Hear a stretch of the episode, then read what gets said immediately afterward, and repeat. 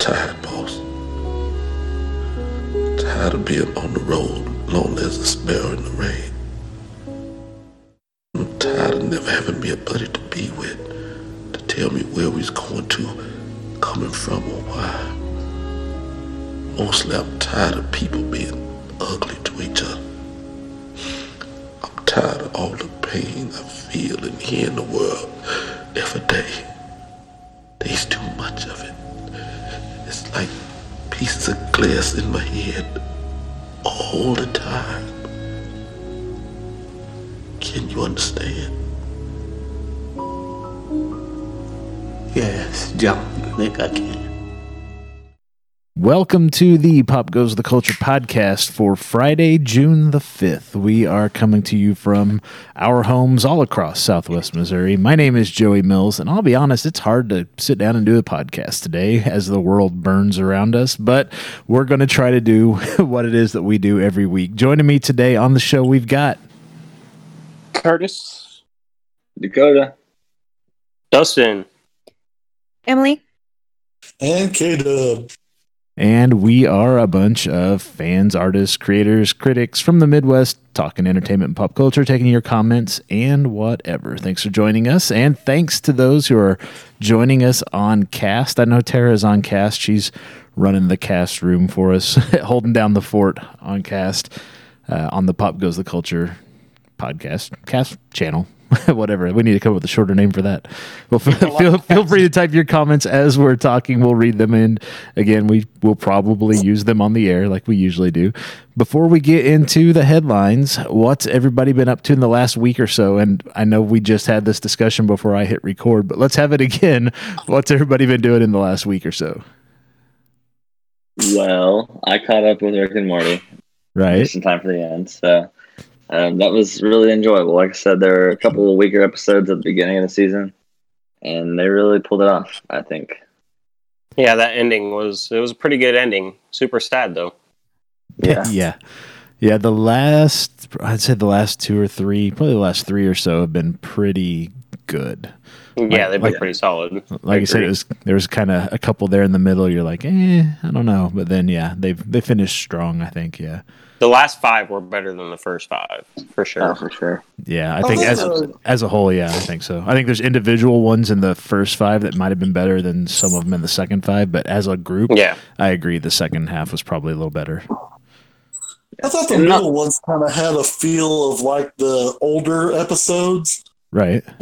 Yeah. Uh, that, so that may have kind of turned some people off if you're more used to the newer ones, you know. But I, I still liked them, and maybe it's because I, you know, I dig the originals too. So the last episode reminded me of the old Rick and Morty. Yeah. yeah. That and the Like last the- episode both had like an original feel, like an Yeah. old school Rick and Morty feel. Yeah, Mhm. I agree with that. What else? Um, What's up? that's- That's a big one for me. I got uh, Minecraft Dungeons. Oh yeah. And what do you think of that? Pretty fun. Yeah, Yeah. how's that? I'm only a little ways in, but it's pretty fun. Um, I think it's a fun family game too. I think it'd be good What for it? kids to play. Minecraft Dungeons. oh, okay. Can you play it multiplayer, like with a single, like a split screen type deal, or is it? Yeah, it has couch co-op. What the hell just happened? Aliens, man. That was weird. I think it might be Dustin. Yeah, it's Dustin. That was weird. I think there's oh trying so hard to Is that Brad? there, no, I think it's Dustin. I think they're still probing. Hold on. All right, we're just gonna go ahead and mute him for. We're just gonna go ahead and mute him for now. Uh, Dustin, if you could still hear us, uh, disconnect and reconnect, and we'll we'll open you back up. I think you're. Uh, we may need to call somebody. there, we may have to get Yeah. the EMS, EMS or FBI or somebody involved on that one. Yeah, there's something fishy going on over there. I think uh, he was listening to the police scanner or something, and somebody was playing Chocolate Rain or something over it. Anything else you guys been up to in the last week, give or take, since we last met? Um, let's see. I made it through Space Force. You made it through the whole thing. Yeah, What'd you think? I liked it. I know a lot of people are kind of not digging it because they say it's not you know funny enough or whatever. But I mean, everything in it, it kind of it had that same feel that you know The Office kind of had, and you know Parks and Recs, you know stuff like that. So. I, Yeah. I thought everything landed pretty good, and John McAvoy is freaking the best part of that show. Yeah. That's I mean, nothing heard. against Steve Carell, but John, he's just amazing in that part. Yeah. Yeah, that's the consensus I've heard. I've heard a lot of neg not negative, but just like it doesn't quite hit the mark of like people that expected a space office. But I haven't heard anything horrible about it for sure. Yeah, I've heard a lot of people are having a hard time getting into it, and the folks that can get into it say it does get better. But yeah, I've heard a lot of. Uh, Yeah. I tried and I couldn't get through the first episode kind of comments. I don't know. I haven't, I haven't sat down, so I don't know. Yeah, it is a little tough the first couple episodes, but once it starts rolling, you get where they're going with the humor, and that you get where they're going with the story, and just it's it's funny. There's some great stuff in there. Before we uh, ask anybody else, let's see if we can check back in with Dustin. Let's see if his uh, probe is over. Hold on a second. Dustin, can you hear He's us? talking. Dustin, Well, now, You were just talking. Hello. there he is. You're Hey. right. Okay. I had yeah, I had him muted on this end because of the uh, the the probe or whatever okay. was happening. So yeah, we we heard the aliens land and uh, work their magic. uh, also, we've had uh, both Brad and Hawk have joined us as well. So we are just talking about what we've been up to uh, in the last week or so. What we've been Oh. watching, taking in. Um, What's up? I have to mention, uh, go and download Run the Jewels new album, Run the Jewels Four. Is it good? It sounds Yes, like it must is be very for you. good. Okay, It is very good. very cool. What else? Anybody else? Uh, I've been uh, I've been grilling all week. Oh yeah. I've done I've done Nice. nothing but grill hamburgers. That's what you guys was hearing me eat. So it's been nice. It's got a new charcoal. It's it's a used charcoal grill. Someone With gave those me. with those crunchy onions that felt nice in your mouth. Oh yeah, they were nice. They're lovely. I've been watching a lot. What's that? Yeah. Of.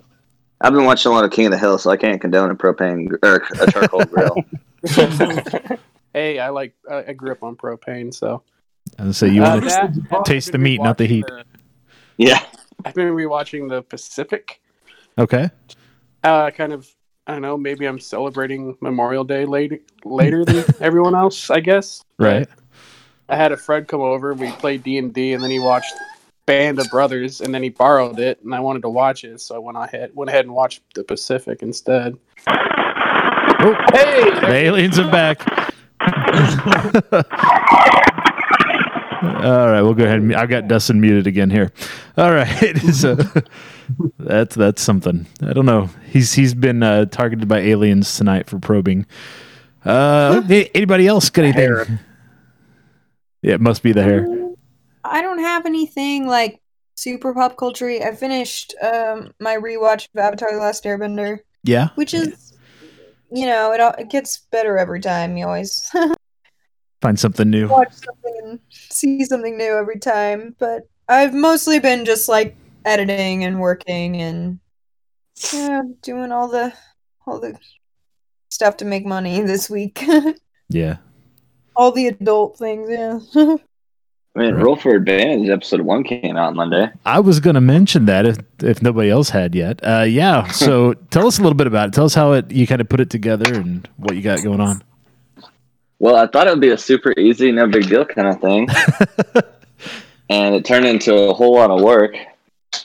Um, but everybody's, I mean, I've it's been great. Like I've everybody's been fun to play with, and I think, I mean, I might be biased, but I think it's surprisingly watchable. I thought it was going to be kind of boring or hard to watch, and I, I think people might actually enjoy watching it. It's uh, Logan's doing a great job as a DM, and it, it's fun. Yeah, I've dug it. I watched the first one and I've loaded up the second one, but I haven't had a chance to sit down and watch it yet. I plan to do that probably yeah, I'm gonna watch it. soon, Watch yeah, it after weekend. we get done here. very good. Awesome. Well, thanks, guys. Yeah, it's it's fun. I think it'll be good. I mean, if you're enjoying it, if you guys are all, it seemed like everybody was enjoying it. If you guys are enjoying it, yeah, keep going, keep doing it. Make as many as you want. Yeah, thanks. Let's uh let's try checking back in with Dustin here again. I'll unmute him. Uh, hey, the program- yeah, no, it's, it's finished. All right, we're good for now. Anybody, anything else uh, before we roll on? I mean, there's an upcoming episode of Fanatics in the Fan that was really cool. That was, Hang on a second. You are way quiet. I'm gonna have to turn you up on my end here. Try that again, Hawk, if you would. Can you hear me now?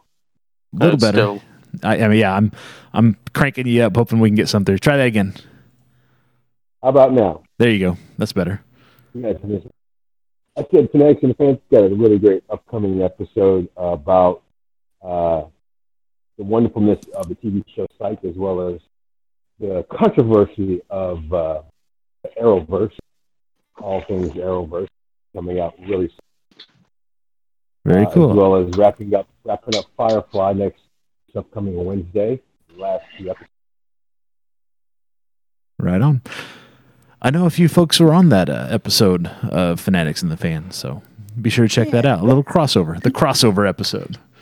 There was, there was a great deal of uh, people as well on the on the Whedon Watch Party Wednesday uh, this week because it was the message Right. his favorite episode.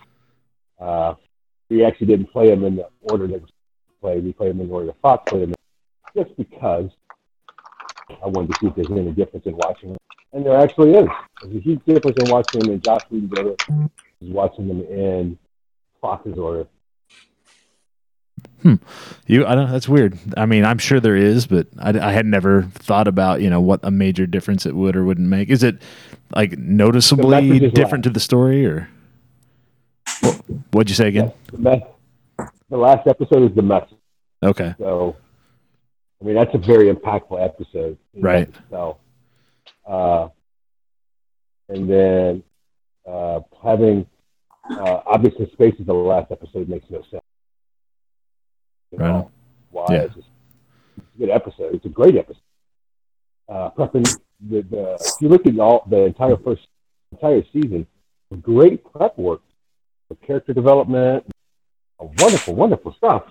But of course, I wasn't in Fox with Fox in the '90s, so my, obviously my opinion don't matter. yeah, nor that of everybody else that wishes that had gone more than one season. Well, we know that you all have watched, read, listened to, attended, played, did some things as well. Let us know what you thought about the entertainment you've taken in the past week. Leave us a recorded message with your one minute review on the hotline at 417 986 7842. We would love to include your one minute review in a future episode. You know what else we did this week, Kenny? We recorded a different podcast. We did. I totally forgot all about that. Dude, that feels like three months ago. And it was Monday. I know, it's been a, it's been a week. it has been a week. Yeah, yeah, Yeah. Tell us a little bit about the show. Uh, we're doing. It's called the Way awesome show. Way awesome show. It's brand new. Like I, it's been a week. yeah, it has. Man, it's been craziness, but yeah, it's it's fun. We're just talking about the cool, fun things from our past. Since we are a little older than most, we have some Little, fun seventies, eighties, and nineties things to talk about. And Joey started us off with the uh, Gremlins little read along and forty five that you can listen to from Hardee's. That's right. So And then you've got this next So one that was- coming up. So yeah, and I'll be doing this next one, so you, everybody can tune in if they want to. And so I thought was cool from the childhood. right on. You can catch that at popgoestheculture.com as well. Well, cool. Well, let's jump into the news stories that we've been watching this week. Um, there's been a lot of news in the last week, and like I said, it feels kind of weird to be sitting here talking about this inconsequential bullshit entertainment stuff. But we're gonna try to get through all of these, and then we're gonna have some time at the end to just kind of talk in general. Um, so let's get through the news stories. First up, Variety reports that Academy Award nominee Ryan Gosling has been tapped to star in Wolfman, a, a reboot of the Universal Studios horror films. That whole franchise started back in 1941 with Lon Chaney Jr. Uh, Gosling himself apparently came up with the pitch for the film, uh, which Variety reports as being uh, in similar in vein to Jake Gyllenhaal's thriller Nightcrawler from a few years back. Uh, so he he had originally wanted to write and direct and star in the movie, um, but the studio said, "How about you star in it, and we'll get a couple of writers to write it and a direct and a director to direct it for you." And so after after those conversations, the, yeah, he agreed. Yeah, I'll just I'll just act. Um, so they have yet to tap a director, but you know, we just got a Wolfman movie not all that long ago, but this feels like they're getting away from the the whole shared universal horror thing and going kind of almost like a an invisible man approach where it's just a standalone and it's not connected to any sort of old continuity or anything like that. I'm okay. it Did they not think that Curtis would be available? Is my question. What was that? I'm sorry. Is it they not? Did they not think that Curtis would be available? Because For the Wolfman? I, I heard I heard if they let him take his shirt off, Curtis will star in just about anything. He'll, he'll do it for free, actually. That, that was a nickname of mine, Wolfman, but like ten years ago. No joke. there you go. what were you going to ask, Kenny? Because he used to eat deer, though. Yeah. I, I I was just saying, you know, you were saying that it's not a, you know, they're not shooting for a shared universe, but you know, if they start making these movies and you know they start doing well, then who knows? Yeah, that's that's Oh, true. suddenly too. they're connected. Yeah, exactly. Yeah. Suddenly, Elisabeth Moss and Ryan Gosling are the Invisible Woman meets the Wolfman. Sure, Yeah. Yeah. Who do you think that they would tap to direct that movie? Uh, right now, they're talking. The short list uh, is Cory Finley, who did Bad Education over at HBO. Um, So they they haven't really entered into negotiations yet as far as getting a director locked down. So we'll see. I don't know. Yeah, you It, You can tap all Let day. Joey It just do it. depends on if anybody turns around and answers you. yeah, exactly. Especially if it was the Invisible Man, but it's not. It's a little. God, we got terrible jokes tonight. Wait, none of us are feeling funny tonight, are we? All right, let's keep moving on. All right. Uh, Netflix has added another movie theater to its portfolio. The streamer and is everybody okay? Somebody choking out there? nope. Okay, good. I'll keep going. Then.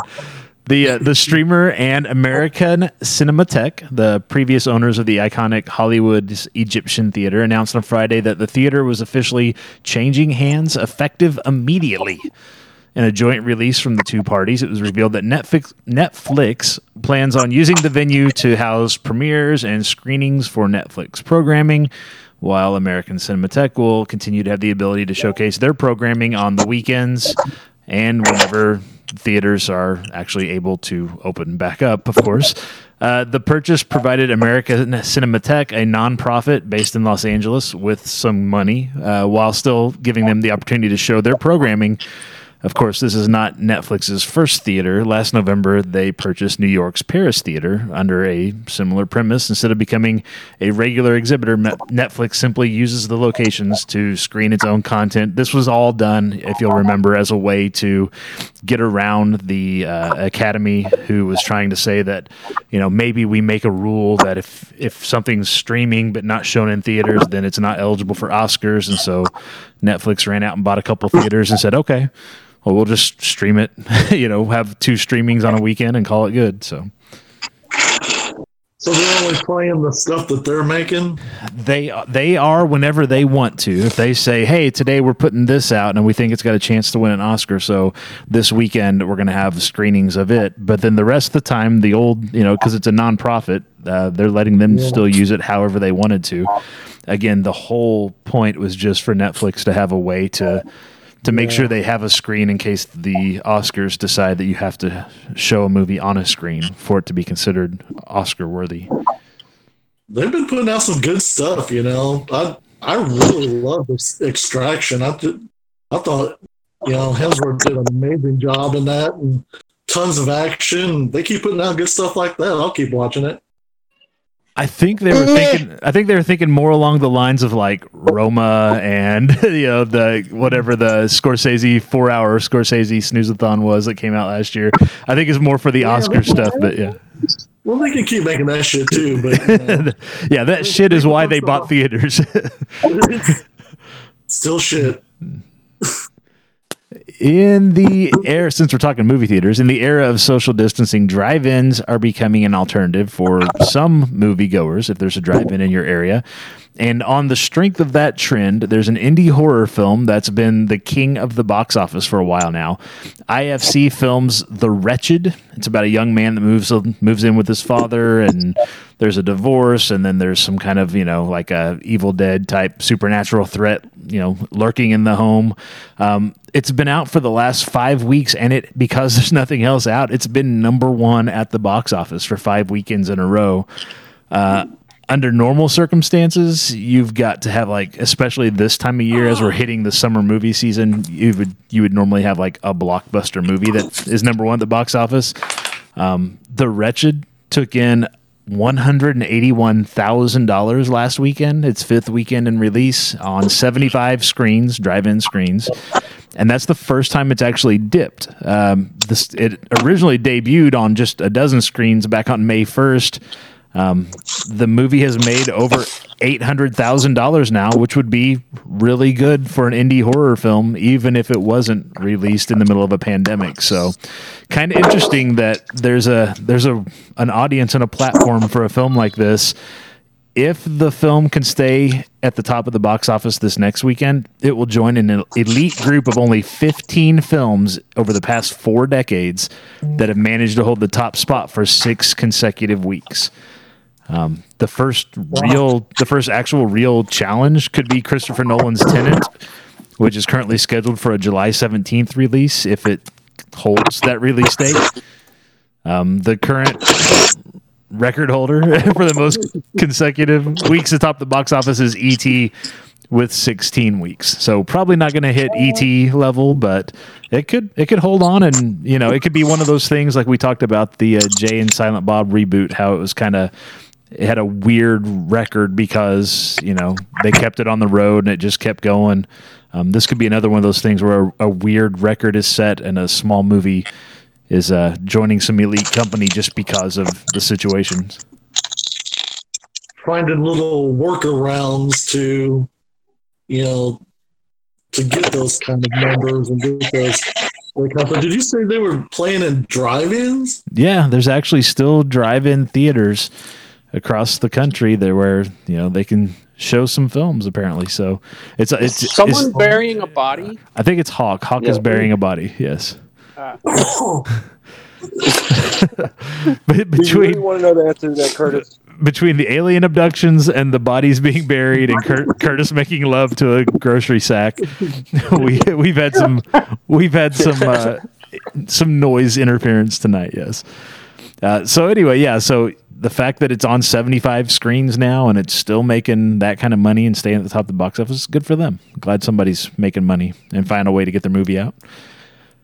According pretty to yeah, it is. Mm-hmm. According to a, like a go ahead. Come back with like the old grindhouse theaters. You know, it's probably all we're gonna have anymore is like these low budget horror films.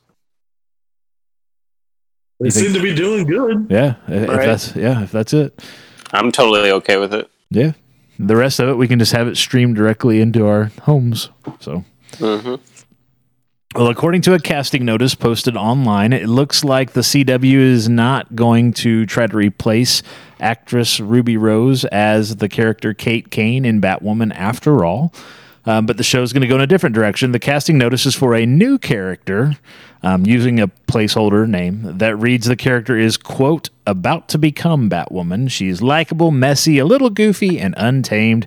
Nothing at all like Kate Kane the woman who wore the bat suit before her, and then it goes on to describe the character a little more. So, but it sounds like rather than trying to replace uh, Ruby Rose and in that role, they're just going to say, you know what, eh, we'll we'll we'll just make another character, we'll pull another one out.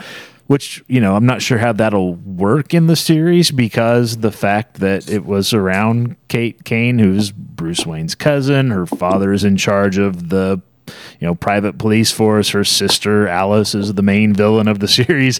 I don't know how it's going to uh, wrap all that up but i, I guess yeah, we'll, it feels we'll like see. the first season was super like personal and Right. you know about like characters that we all kind of know, like like Bruce Wayne's cousin, that kind of thing.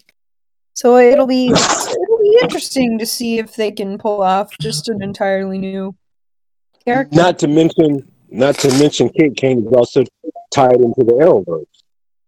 Yeah. So, like, closely tied into the Arrowverse. Yeah. After the last crossover. Yeah. Well, she, yeah, the last couple. Yeah. So since we've got some pretty hardcore uh, comic guys here, does that description fit any characters No. that have been in there? No. The, I've never the- heard of Kate Kane before. Not a Batwoman character, like kind of goofy, whatever. I Kind of mean, made me think of Carrie char- Kelly, but she's It not. kind of describes Emily. Hey, oh, you caught me. Drug runner. yeah, exactly. Dodging the Gotham Police Department. Uh, exactly. If they're looking, I mean, it's an open casting. You, you should, you should take a look into it. They're looking, I'm perfect. Exactly. I don't know. Maybe it's a swerve, and they're just bring in, you know, a Barbara Gordon character to do it or something. I don't know. Yeah, and casting notices too can sometimes be misleading. I mean, i as long as you get the general feel of what they're really looking for, some of those specifics that they like to throw in are more red herrings, especially on a high profile project like that. So we'll mm-hmm. see. We'll see what happens. It would be weird to go from Batwoman to Batgirl, but whatever, you know, you do what you Right. gotta do. I'm not- she could be in I her mean- college years or something. Yeah. Bat young. Could they even do a Barbara Gordon? I don't I don't know why they couldn't at this point. You seen a you seen a wheelchair and and a computer. I think they'd probably go pre-shot. Yeah. Before we shoot and paralyze her, let's go ahead and have her up on her feet for a little while. I I have a question. So for for this, did she like let them know before the season was over that she would be done? And like, Um, no, she it- she she let she let the CW and the producers know after the what became the season finale aired. So apparently there's still a couple of episodes where they've shot some scenes, but they didn't have enough to actually make them into the episodes. So it'll probably be a lot of her um, stunt double and shots from the back of her head and type stuff. And I'm sure they'll end up like killing her or something. so she didn't Yeah. even. Which so she didn't it- even like um do it do the full season like well, she quit It, it got well. The the season was cut short because of the whole Corona Yeah. thing. So whatever, if there was normally, let's say there were normally twenty three episodes, they had to stop at like nineteen because production had to stop, and so she she just was like, well, and so they said that's okay. Well, that's the season. We just paid extra, you know, whatever your contract was. Here, you got it for nineteen episodes instead of twenty three, and she said, okay, well, I'm good then. Thanks. I'm gonna bounce. I mean, it get is the- Ruby Rose, so she could have very well just ghosted him too. Yeah, she's cold. I want to see the Zack Snyder cut of this season. Uh, It's all I heard. I heard it's awesome. Uh, if you'll give us thirty million dollars, we'll produce that for you. yeah. It's it's totally done. It's totally awesome. Everybody has seen it, but nobody you know. Um, but yeah, we don't have it done. But it's not actually done. Yeah. yeah. Going back to the Barbara Gordon thing, I a couple years ago made a uh, a design in Photoshop, and it's a the handicapped uh, symbol, but it's got you know bat ears, and it says Oracle above it. And That's uh, really Yeah. insensitive, bro. it was for a friend of mine who was in a wheelchair. It was her favorite character, Oracle, so I made that for her, and she Okay, wore it less on her shirt. Insensitive. So That's really yeah, nice of you. that's what that you know. That's what you get for assuming insensitivity. Fair enough. Fair enough. I guess Very nice of you. Fair enough to say. Yeah. Very nice of you. I'll Moving on. There you go. You do that. Moving on, actor J.K. Simmons has stated in an interview with People TV this week that he is currently under contract to appear in two more Spider Man films. Uh, he explained that while he's under contract for two more films, it doesn't actually mean the studio is required to use him in any specific movie. So he may be in the next Spider Man movie. He may be in a Venom movie. It could be whatever the studios decide to do. His contract is with, uh, not with Marvel, it's with Sony. So. But they did pull him into the la- the very end of the last. They did, Marvel and Spider-Man. they liked what they saw enough to sign him to two more. So, we'll, because the other three movies, you know, didn't convince them before. apparently, I feel like people people will just never forgive them if they ever recast J.J. Jameson. J. Yeah. Jameson. Yeah, I think so. I, uh, well, why would you? You've got a guy who's willing to do it, and he was perfect as it. So He's the yeah, he's the perfect Jameson. So yeah, there's no reason to recast, especially when he's willing and able, and he's still alive. and he's jacked now, still, isn't he? I don't know if he kept that up or not. Uh, He, could probably He was beat look- Spider-Man's ass. I was gonna say for a Yeah. while there, for a while there, he could have put on a suit and gone after Spider-Man himself. I'm fuck you, I'm gonna take pictures of it.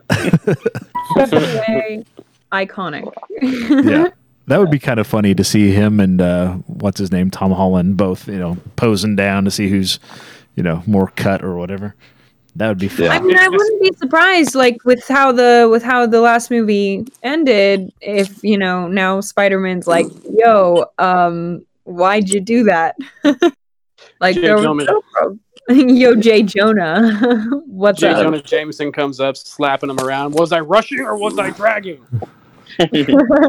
Nice, Hope deep cut there. I got it. Thank you.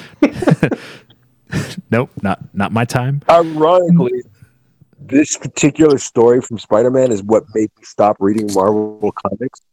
So naturally, it's a movie. Um, Of course. I just hope it's. I hope it's better than it was in the comic. Well, it can't be much worse. You, you set the low bar, and then you're like, "Hey, all we can do is improve on the source material." So, Well, yeah. uh, this week, DC Comics announced a bunch of cancellations. Uh, there's been a lot. A lot of them were not like. Um, it's not like they're canceling ongoing series in a lot of cases. It was things like the Giant comics, which were Walmart exclusives.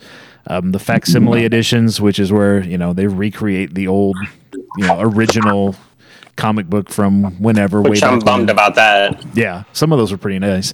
Uh, yeah, and- I mean, then- it's just an affordable copy of the original. yeah, and then like the uh, the some like the dollar comics, you know, some of those types of things. So it wasn't like they're like, "Fuck it, we're not making another you know Superman comic book." They're like, "Hey, we're not going to make a reprint of Superman number whatever from 1972." So Now's the time to be picky about that stuff. To be fair, so yeah, I mean, if you're going to make cuts and make smart decisions, now would be the time to do that.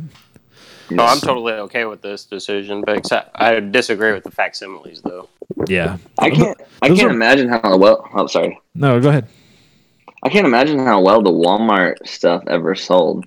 Yeah, I, I think it never really sold well. It was just a way to try to get their stuff in front of more eyeballs. But I don't know if you ever went to look for one of those at Walmart. they are buried Um, like on the bottom shelf of the checkout lane. You know, that's always broken. Yeah, yeah. So- Yeah, they should just be just strictly Walmart exclusives. and, Like they shouldn't be able to buy them at a local comic shop. right. I don't think any of them are canon anything either. I think they're just like It's a Um, lot of- it's a- one of there's a lot one of them that's, reprints, I know. Super. Um, there's one of them that like su- uh, Superman uh, shoots Lois Lane. It's like super controversial, so it's like going for like hundreds of bucks. bitch. Better have my money. Speaking of comics, the 2020 Eisner Award nominees were announced today. The winners are usually announced at San Diego Comic Con, but that's been shut down as well. IDW Publishing and Image Comics had, had the most nominations. IDW had 13 plus one shared uh, nomination. Image had 11 nominations, including six shared ones. So, uh, more than 20 nominated works this year have more than two nominations across the 31 categories. Um, so, a lot going on. The one that with the most nominations was Dark Horse Comics' Invisible Kingdom. Has uh, best new series, best painter, best cover artist, and best writer. So a lot going on there. Writer It's a and good arm- series. it is. Uh, writer and artist uh, James Stocco has the most nominations of all the creators this year. Uh, he's nominated for Best Writer Artist, uh, Best Single Issue, Best Humor Publication. Um, so a lot going on. Best comics related book, best pu- publication design. A, a lot of uh, award nominees. You can check out the whole list, and actually, you can vote through June 18th at eisnervote.com. That's E I S N E R V O T E.com. So go vote. if you're a comic Yeah. books fan. to touch up on that uh, Invisible Kingdom, like Yeah. for real, that artist Christian Ward, he's Yep. an incredible painter. Yeah. Like it is just mesmerizing with the stuff that he does. So like, and not only like is the art good, but the story is good as well. So definitely go check that series out. Absolutely. And in other news, I hope y'all heard about this. Uh, so last week, a gang of wild monkeys. That's not like a euphemism for anything. That's not like the name of a gang. They're not like the wild monkeys. We're the wild Um, monkeys. Yeah, it, it's actually just a gang of wild monkeys attacked a laboratory assistant uh, in India, in Delhi, India, and escaped with blood samples from coronavirus patients. So positive tested, confirmed positive coronavirus blood samples. A gang of monkeys jumped a lab assistant as he was walking out of the building, took his coronavirus blood samples, and took off. that is like that, that, has to be done about these monkeys. that is the 2020 like headline in a nutshell right there. That's like that's that's oh all you need to know about the year 2020. Uh, it doesn't even sound real. It just No. sounds like something you would see on like a like a comedic show, like as a side like joke. Like a gang of monkeys attacked a laboratory assistant and escaped with a batch of coronavirus blood test samples. And you're like, okay, and then that's it. And then you go back to the rest of the show. yeah, it's Seems like a Futurama bit, kind yeah, of. or or it's on the it's on the TV screen in the bar, like at Moe's on The Simpsons or something, and it's like Yeah. just just like a side gag. Yeah, exactly. But no, it's true. According to local media, the animals assaulted the lab assistant, snatched the COVID nineteen blood test samples that had been taken from three patients, and took off. One of the monkeys was later spotted in a tree chewing on one of the sample collection kits. The Times of India videos. reported. Yeah, that's Yeah. disgusting. Yeah. Uh, but test samples from the patients uh, had to be, you know, taken again. Obviously, the undamaged kits were later recovered, and uh, the superintendent of uh, the medical college he told the Times, uh, "quote They were still intact, and we don't think there's any risk of contamination or spread." Uh, yeah. If you've seen these, it's the rhesus macaques. They uh normally they run around India anyway, and they like you know if people are outside and they're eating or drinking or whatever, they're like nuisances. They come up and like they don't so much beg for food as they just take the food from people or take their drinks and stuff. But I guess because everything's been on lockdown, uh, there have been gangs of these monkeys, like wild gangs, meeting in the streets and fighting over like trash and stuff. And it looks like Didn't a I- scene out of like Planet of the Apes, you know? Planet of the Apes, or like a reverse army of the Twelve Monkeys, where they're actually monkeys. Right? Yeah, exactly. yeah. it, it's been crazy. So, but now they're now they're like going for biological warfare apparently against us. So, Oh my gosh, 2020. We need more street cams over there. yeah, no doubt. You could just make a whole series. what- Yeah, I'd watch it. Yeah. know you said what kind of monkeys they were. I've just been picturing those horrible CG monkeys from the first Jumanji movie. Yeah, holy No, shit. not yeah. No, not I've been stuck on. I've been stuck on the macaque thing for a minute. I've been stuck on my cock too for a minute. Ah, security. Just another Thursday night for Dakota. At some point, we've all been stuck on Dakota's macaque, so it's all right. Don't worry about it. Dakota's just stuck on macaque. Oh boy. Every week we ask you to tell us what you think are the top stories. Caleb Smothers on Facebook sent us this suggestion. I don't know if you guys have seen this, but toy brickmaker Lego has paused some advertising for building sets and products included that include police stations, uh, SWAT team members, police vests, and the White House in light of the ongoing protests following the death of uh, George Floyd in Minneapolis. An email sent to some online companies that sell Lego sets requested that any marketing for those products be stopped. Um, again, that's more than 30 products total. Um, but Lego has reiterated, uh, quote, in light of recent events, Lego's requested the below products to be removed from any sites and marketing. The Lego spokesman said, we're still making them, we're still selling them. We're just asking that we're not like actively promoting that we're selling them right now.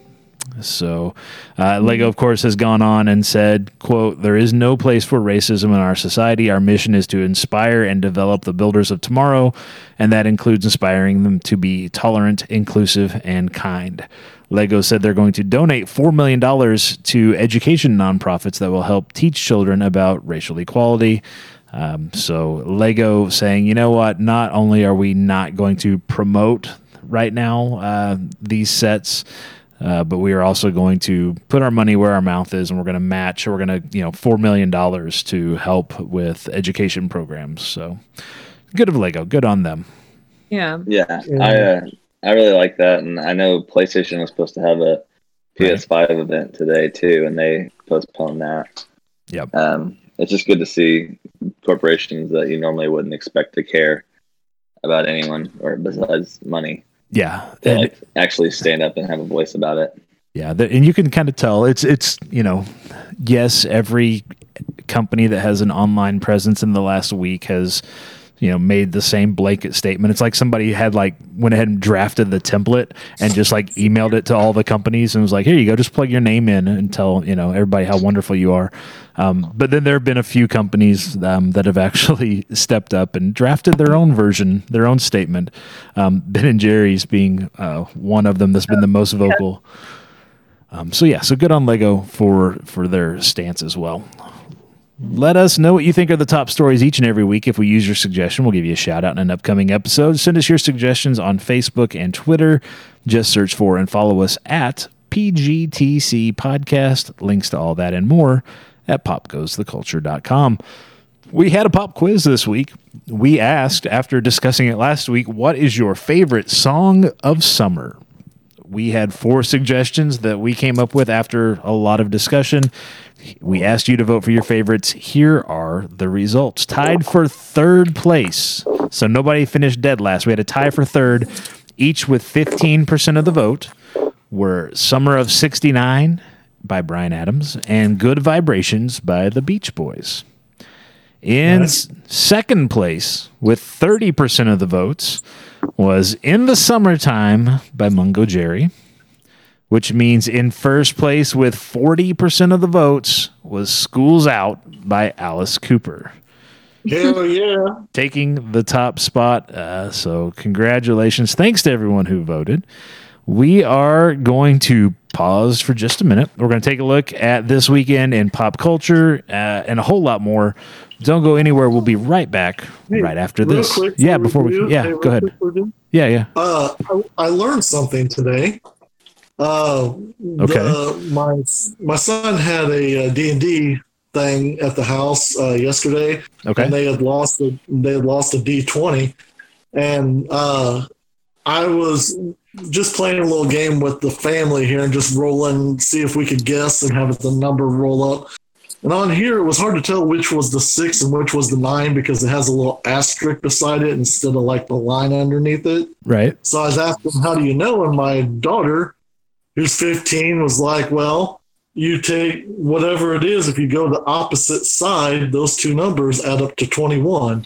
And that's how you know. So I was this years old today when I learned that. Very good. All right. Well, that'll I don't uh, know if anybody else is like me out there and didn't know this, but I the like, the, the faithful D and D players are like, yeah, no shit. But, but for the Well, rest you know, of when, us, it, when it's a bad roll, it's always a nine. Never go with a six. there you go. Always take what you need. I roll sevens. I roll sevens like constantly. I get made fun of. That's like a running joke when we play.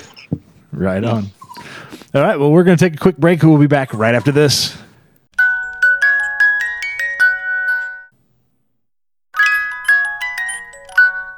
Okay, this weekend in pop culture, June the 6th, ni- uh, 1844, the Young Men's Christian Association, better known as the YMCA, was founded in London.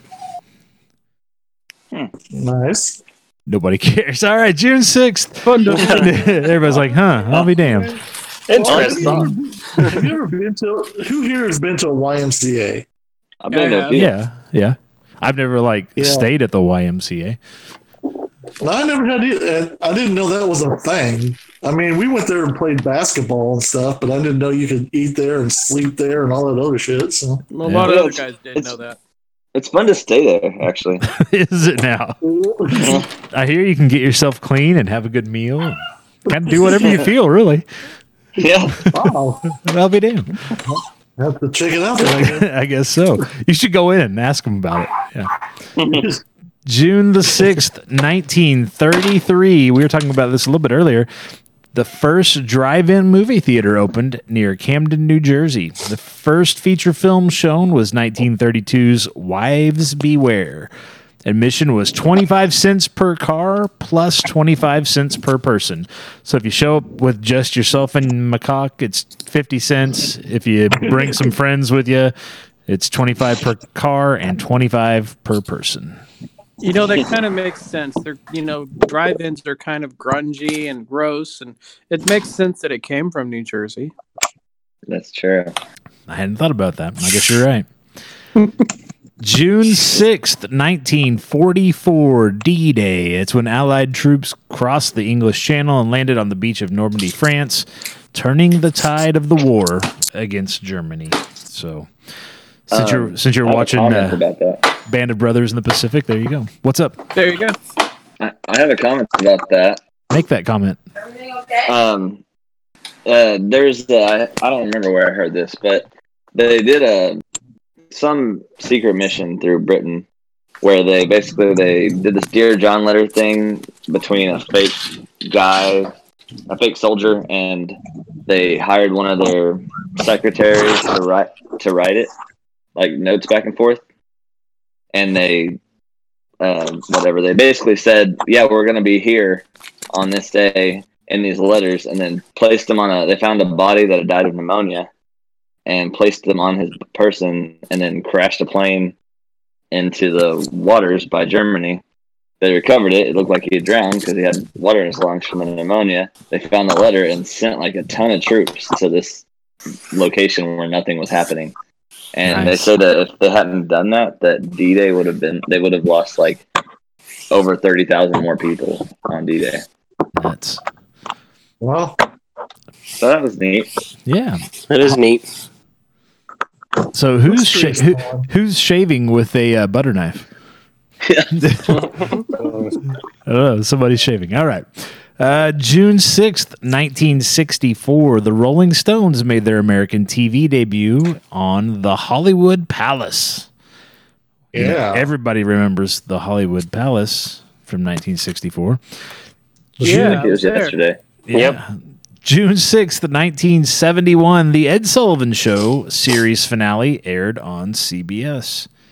See, I would have thought if the I Rolling Stones. I Stones also were- remember that. I would have thought the Rolling Stones made their TV debut, it would have been on the Ed Sullivan Show and not on the Hollywood Palace. But what, What was the it fuck? Yeah, that they dang. sang on that? What did they do like a Beatles cover?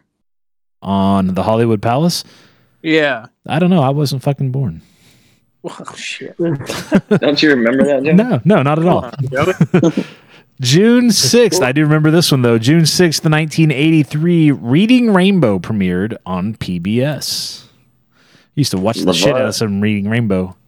LeVar Burton on social media right now is fucking crushing it. Is he? Like, yeah, he. I mean, he posted something recently, and then someone said, "Well, th- you know, a lot of those aren't ran by the actual people." And he goes, "No, fuck you. I meant what I said." nice. And I was like, "You go, LeVar." Yeah. He's, he's, uh, he's replaced. George Takei. yeah, And on June 6th, 1998, Sex and the City premiered on HBO. uh, won't. Yeah, I like that way more than I like to admit. fair enough. I've I've just dated several girls over the years that forced me to watch at least spurts of it. Uh huh. Weirdly enjoy, weirdly enjoyable. All right. Well, fair enough. We'll take your word for it. June 7th, 1955, the $64,000 question premiered on CBS. Does anybody know what the question was? Uh, No idea. All right. Uh, what is love? okay. I don't think that was it, but all right. Oh, okay. June 7th, 1976, the article The Tribal Rites of the News Saturday Night by journalist Nick Cohn was published in New York Magazine. It was the inspiration for the film that would become Saturday Night Fever. Might be there. Yep. And on, I do know that. Yeah, there you go. June 7th, 1990, Universal Studios Florida opened in Orlando, Florida. And on June 7th, 2002, Kim Possible premiered on the Disney Channel.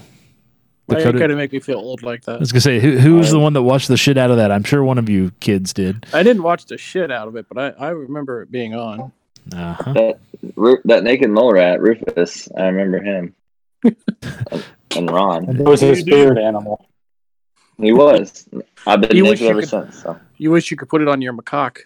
yeah, exactly. Tara, It reminds me of Tara in the cast channel uh, was a big uh, Kim Possible fan, apparently. She's throwing She out seems like she emojis. would be. Yeah. Birthdays this weekend. Go ahead. Watching Go ahead. Just- I remember watching it, but I don't remember much of it other than that. All right. I think I just spaced out at it. Fair enough. Saturday, June the 6th, birthdays this weekend. Actor Robert Englund, Freddy Krueger himself, turned Freddy 73 Krueger. years old. 73 Also, if you old. guys have seen that movie, uh, The Paper Brigade, he was that old man in it as well. It was a Disney film. He was also in like a zombie strippers movie. All right. Of course he was. Sure, why not? Actor, playwright Harvey Fierstein turned 66 years old. He was in, he's been in a whole lot of shit as well. He was in, uh, well, what was he? I'm trying to think of what he'd be most famous for. I know he's in like Mrs. Doubtfire. He was like the brother that made the mask. Um, he's Oh, been yeah, in tons of, yeah, he's been in tons of uh, Broadway stuff. He's been in some films and TV shows. I remember him from Independence Day. Was he? A, Yeah, he was in it. There you go. He was in Independence Day. That's right. he he's the guy that always he had call his lawyer. He always what? yeah His mother. Had to call his lawyer and his mother and all that shit. Oh, yeah. Yeah. and then he got cr- crushed by a car. Yeah, he's got one of the classic voices. When you hear it, you immediately recognize it. Music music producer Jimmy Jam turns 61 years old. So does Yeah. actor and comedian Colin Quinn from Saturday Night Live. One of the most. I most just watched Grown Ups yesterday. Oh, okay, Had yeah. him. uh, Yeah. Yep. One of the most unfunny guys to sit at the uh, weekend update desk on Saturday Night Live. That poor bastard. Yeah. He's the one that I remember the most too, for some reason. Yeah. when I was a kid. He had a good run, but it was not a good run at all. Yeah. His recent stand up, I was like, oh, hey, I haven't seen him in a while. So I watched his stand up. Oh my God, it was not good. Never, I've never liked Colin Quinn, but No.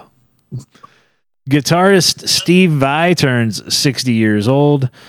Actor Awesome. Jason Isaacs played uh, Lucius Malfoy on the Harry Potter movies. He turns 57. He's also in some new, some of the new Star Trek stuff over on CBS. Pro wrestler Conan turns 56 years old. Yeah, fuck him. Actor Paul Giamatti turns 53 years old. That's all. I know, right? Oh, like he seems like he ought to be in his sixties. I feel like he's looked old like his whole life. He, yeah, sh- I thought he he should should have been been. fifty in private parts. Yeah, he should have been in his 60s like years ago, it feels like. And if you want to feel old, I think it was Curtis earlier said the Kim Possible made her feel old. Actor Daniel Logan, who played young Boba Fett in Attack of the Clones, he turns 33 years old on Saturday. Fuck that Oh. kid. He's older than me, actually, which is weird. Yeah, but he was 21 in that movie. so he just he just looked he just looked 12 that's all on sunday june the 7th singer tom jones turns a sexty 80 years old Nice. Uh, well, one year away That's from not on. actor get it actor liam neeson turns 68 years old actor Yeah. Aqua, go ahead what oh, Aquafina cock. Shit. I miss. I don't get that one. He's got the biggest dick in Hollywood. yeah liam neeson is known for the size of his penis It's like the size of an Aquafina bottle, his girlfriend says. yes Yeah, His I'll cock take your word is for so it. big it played the anaconda in Anaconda. His cock is so big. How big is it? I don't know.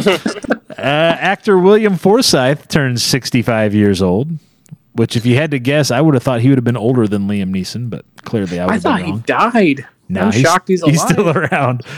Pro wrestler Mick Foley turns 55 years old. He thinks he can't remember a few of those years, but right. actor Karl Urban turns 48 years old. Bear Bear Grylls turns 46 years old. It's all that good living he does, eating alligator asshole and whatever else he can find in the wild. Actor, Scarred the rest of the alligator. no, just the asshole. That's the only part you eat. Actor Yeah, Bill, everybody everybody, yeah, clearly. Actor Bill Hader turns 42 years old on Sunday. Former hmm. Russian tennis player and model Anna Kournikova turns 39 years old on Sunday. Actor Michael Cera turns 32 years old. And I'm older than Michael Cera. yeah, which again, he's another one who looks like he's been 40 for the last 20 years. I know. Exactly. And Cera? He looks. what? Sorry, No, how's he Michael look? Cera? Yeah. he's looked 12 for the last the 20, 30 years. Yeah, Well, like, about the he, same person. he looked he looked 12 forever, and then like once Arrested Development ended, he suddenly jumped up to 40. Yeah, exactly. Yeah, that's fair. And finally, actress and model Emily Ratajkowski turns 29 years old on Sunday. Congratulations to everybody celebrating birthdays this weekend. June the 7th, Sunday, is National Chocolate Ice Cream Day. Oh boy. Yeah, Yummy. so go get you Not some a chocolate fan. ice cream. I'm not either. I don't really care for chocolate ice cream, to be honest. Kirsten Oh. loves it.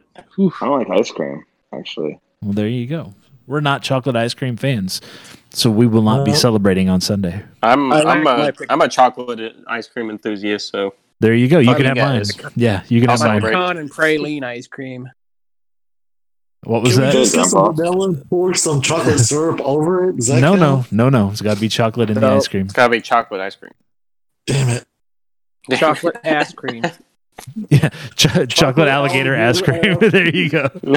Fair enough. Congratulations to everybody celebrating this weekend. You can find this day in pop culture, birthdays, national days, and more every weekday, Monday through Friday, at popgoestheculture.com. So I was trying to come up with a discussion topic and a poll. And I think we're just going to skip the poll and we're just going to chit chat. This is therapy session. The world's on fire.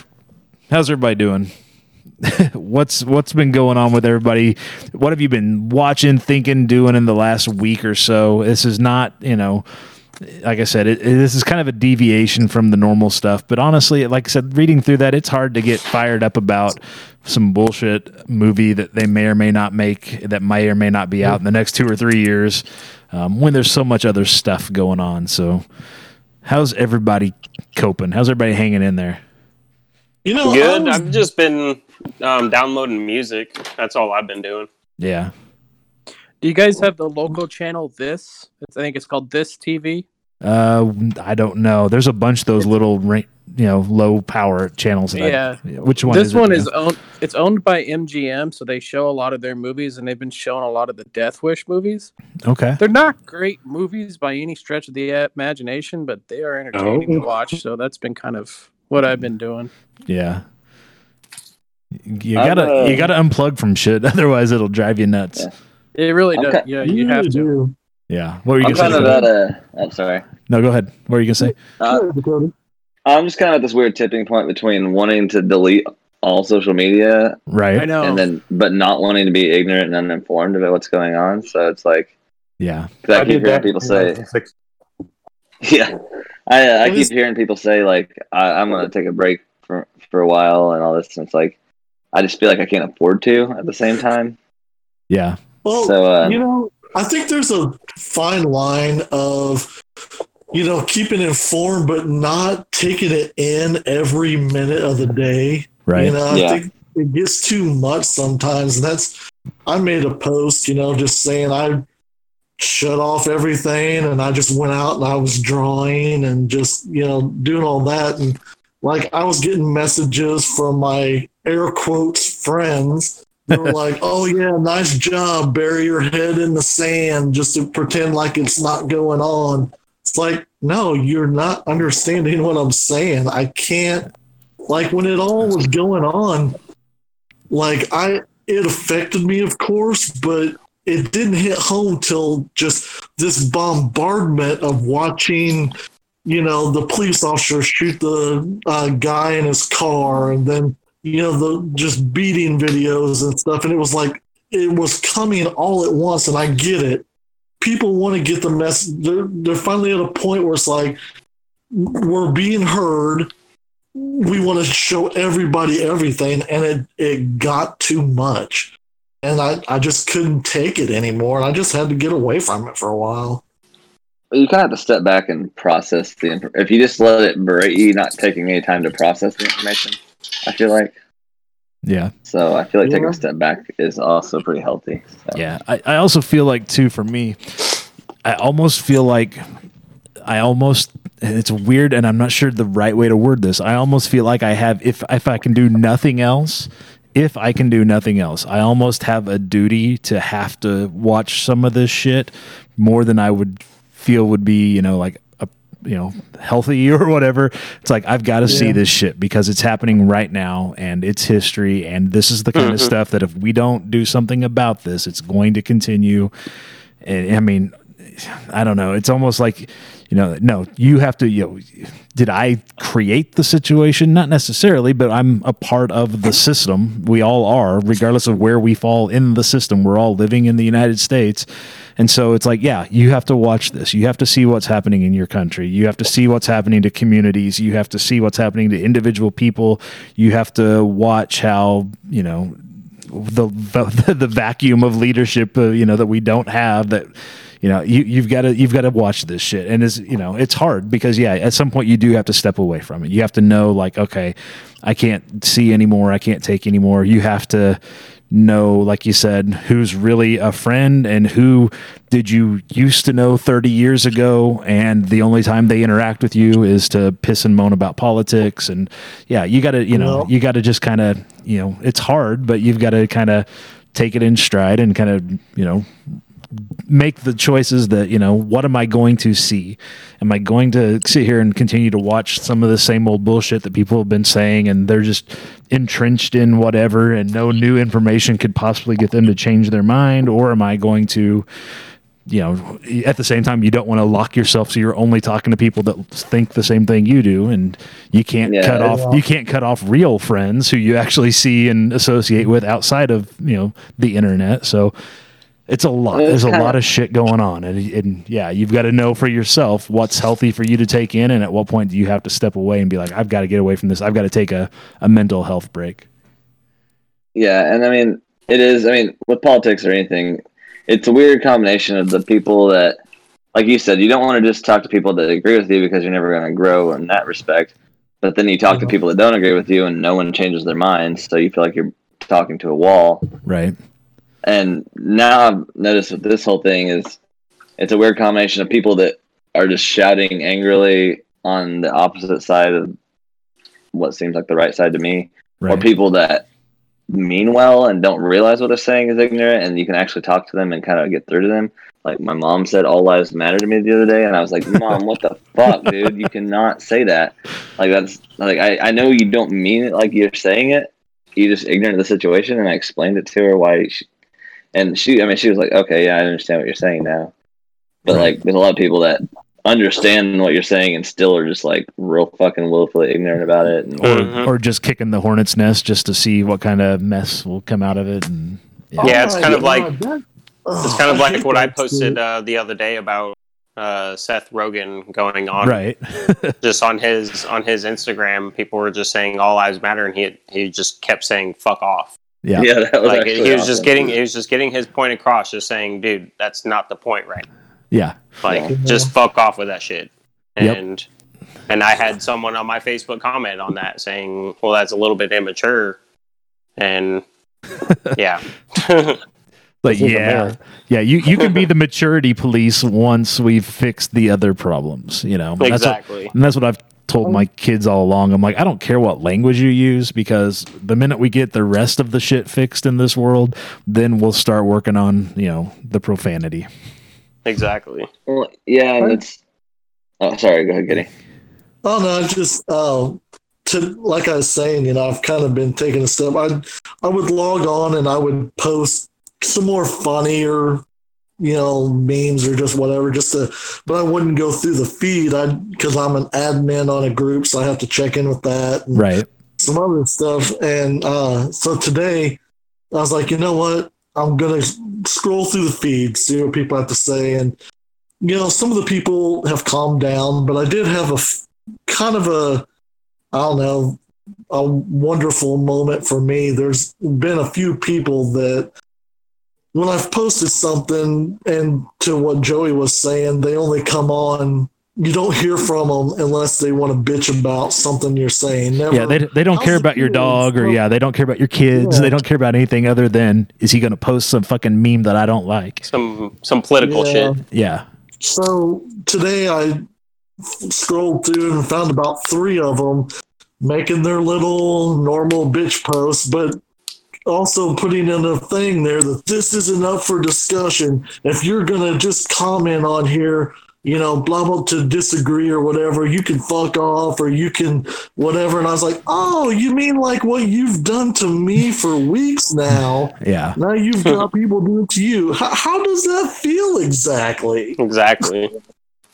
Yeah. I've, That- I've seen a that few of those. smile yeah. I've seen a few of those people that are like, this is not up for debate or discussion. I'm just posting my opinion.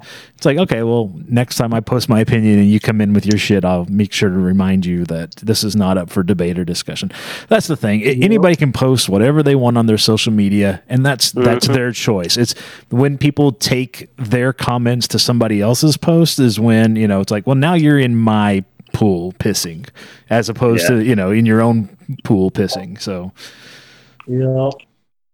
Which I, I don't know if you guys heard. Oh, go ahead, go ahead, Dakota. Uh, I don't- know if you guys heard, which I think everyone was clamoring for Lil Wayne's opinion on this whole thing. For what Um, again? For Little Wayne? Lil, Wayne, Lil Wayne's opinion. okay. Uh, I didn't I didn't know that, but to hear it. okay. No, he Oh, posted the comedy something. back. Okay. I know he brought he brought it up last Friday or something. There was an article where he interviewed with somebody about everything going on, and he said, and it was the weirdest thing. I mean, it was just kind of like a weird like dynamic of he's a black person that's been incredibly privileged for several years. He's a millionaire, right. and he posted how he's never experienced racism in his whole life and how white officer saved him when he was a kid and uh, all this stuff. And i mean that's fine and good but like just to say like he then he said i didn't even know racism was still an issue. I was like you didn't know it was still an issue bro? Like at all? And so that was weird. But he did say one thing i kind of understood but even then it's kind of he said that he doesn't agree with like the hashtag culture of like just saying hashtag black lives matter hashtag whatever and then not going out and doing anything about it. Right. And he doesn't agree with just like he feels like a lot of people are doing it to promote Just- an image of themselves Just like fit Right. in. kind Yeah. of. yeah they promote an Yeah. image to make themselves look like a better person but they have no intentions of actually doing anything and i and i understand that i kind of try to stay silent about stuff in the sense that if i'm not going to do anything about it besides just post about it Right. I try not to just like make a huge deal out about it for my own point of view because it's not my. It feels like it's taking away from other people's voices sometimes. I, so I understood where he's coming from at the end there, but like for him just to be like, "Oh, I didn't even know racism was a thing anymore." It's like, well, of course you have 150 million dollars, dude. Like, I can't believe no one around him, like his posse, you know, whatever, doesn't mm-hmm. complain about that. Not every one of them can could have never experienced that. no, it's a weird deal, and I've seen. But I mean, honestly, I mean, Lil Wayne at least kind of made sense because I had a friend from St. Louis, and he taught me a lot about race because I was from Mount Vernon, where I knew one black person my whole life. and, and who was the whitest person I've ever met as far as personality. And so he taught me a lot about race and things like that. And he always said, you know, like green's the only color that doesn't have racism. Like once you get a certain amount of money, racism doesn't exist to you anymore, no matter what color you are. And I guess that might apply to Lil Wayne. But Might want to talk to some of the white country clubs. yeah, but yeah, it's just kind of it's just kind of crazy to think about. Like I guess when you're a certain amount of rich, like it doesn't people all of a sudden don't see color. Weirdly enough, Well, I had a talk with my daughter yesterday because a lot of this is really weighing on her. Again, she's 15, and I told her I was like, "Something you gotta understand, you know. I have no, you know, I know that I will never say anything that will impact the world. They will never come and there will never be something that says." Kenny said this and made everybody stop and go, oh, you know, but I was like, I've done little things like, you know, with my grandparents growing up, my mom had black friends and different uh, races and stuff, and they, um, it was normal coming from Chicago. That was normal. So coming here and it just being white people everywhere was weird. And I got my grandparents to stop saying the N word, to stop calling all the nationalities by their slur names and stuff. And then I noticed that when they would be around their people, you know, their friends and stuff, and somebody would say something, they would put the kibosh on. They're like, no, you know, he doesn't like that, blah, blah. And you could kind of see him like, well, who the fuck cares? But nobody talked shit to my grandpa. That just didn't happen. So um, I like to think that on a small scale, we don't have to change the world on a global scale, but we can start in our own little worlds. Mhm. And what little changes we can do will spread. Maybe it won't spread like a wildfire, but it'll spread. And maybe by me not liking that, it, it reached 10 people that don't say that stuff anymore, that don't think that way anymore. At least they don't vocalize it, you know, or whatever. And I consider that a win, you know? yeah, Agreed. I mean, that's where it starts. Is just one person at a time, and that's what people don't get. It's like they just think that this world is too big, so they don't even try anything to conquer anything, and that's not the mentality that we need in this world. We just need to all think together and just think one step at a time, and then boom, the world's changed. You know, well, and And I get it. it's It was a powder keg, and it was going to blow at some point, and we just happened to be living in the time that it did. Yeah. You know, Yeah, absolutely. yeah, and things is- like that and things like this is going to happen but that's where it tests us uh, as a whole see where it comes and it and it just tell it just tells you right there what separates wh- what is separate And I think, like Kenny was saying, I think holding each other accountable for stuff makes a big difference. Yes. Because my, I was- when I was having that conversation with my mom the other day, she, I mean, my mom's a sweet lady. I, I know there's no hate in her heart for anyone. But because she's so sweet, she wants to give everyone the benefit of the doubt. And she'd go, Well, you know, your great grandma was a avid Christian and a real sweet lady, but she said the N word all the time. And that's just how she was raised. And I had to be like, Mom, I was raised in a small town full of rednecks that hated Obama and said the N word and hated gays. But I grew up and moved out of town and became an adult and untaught myself all that horrible shit.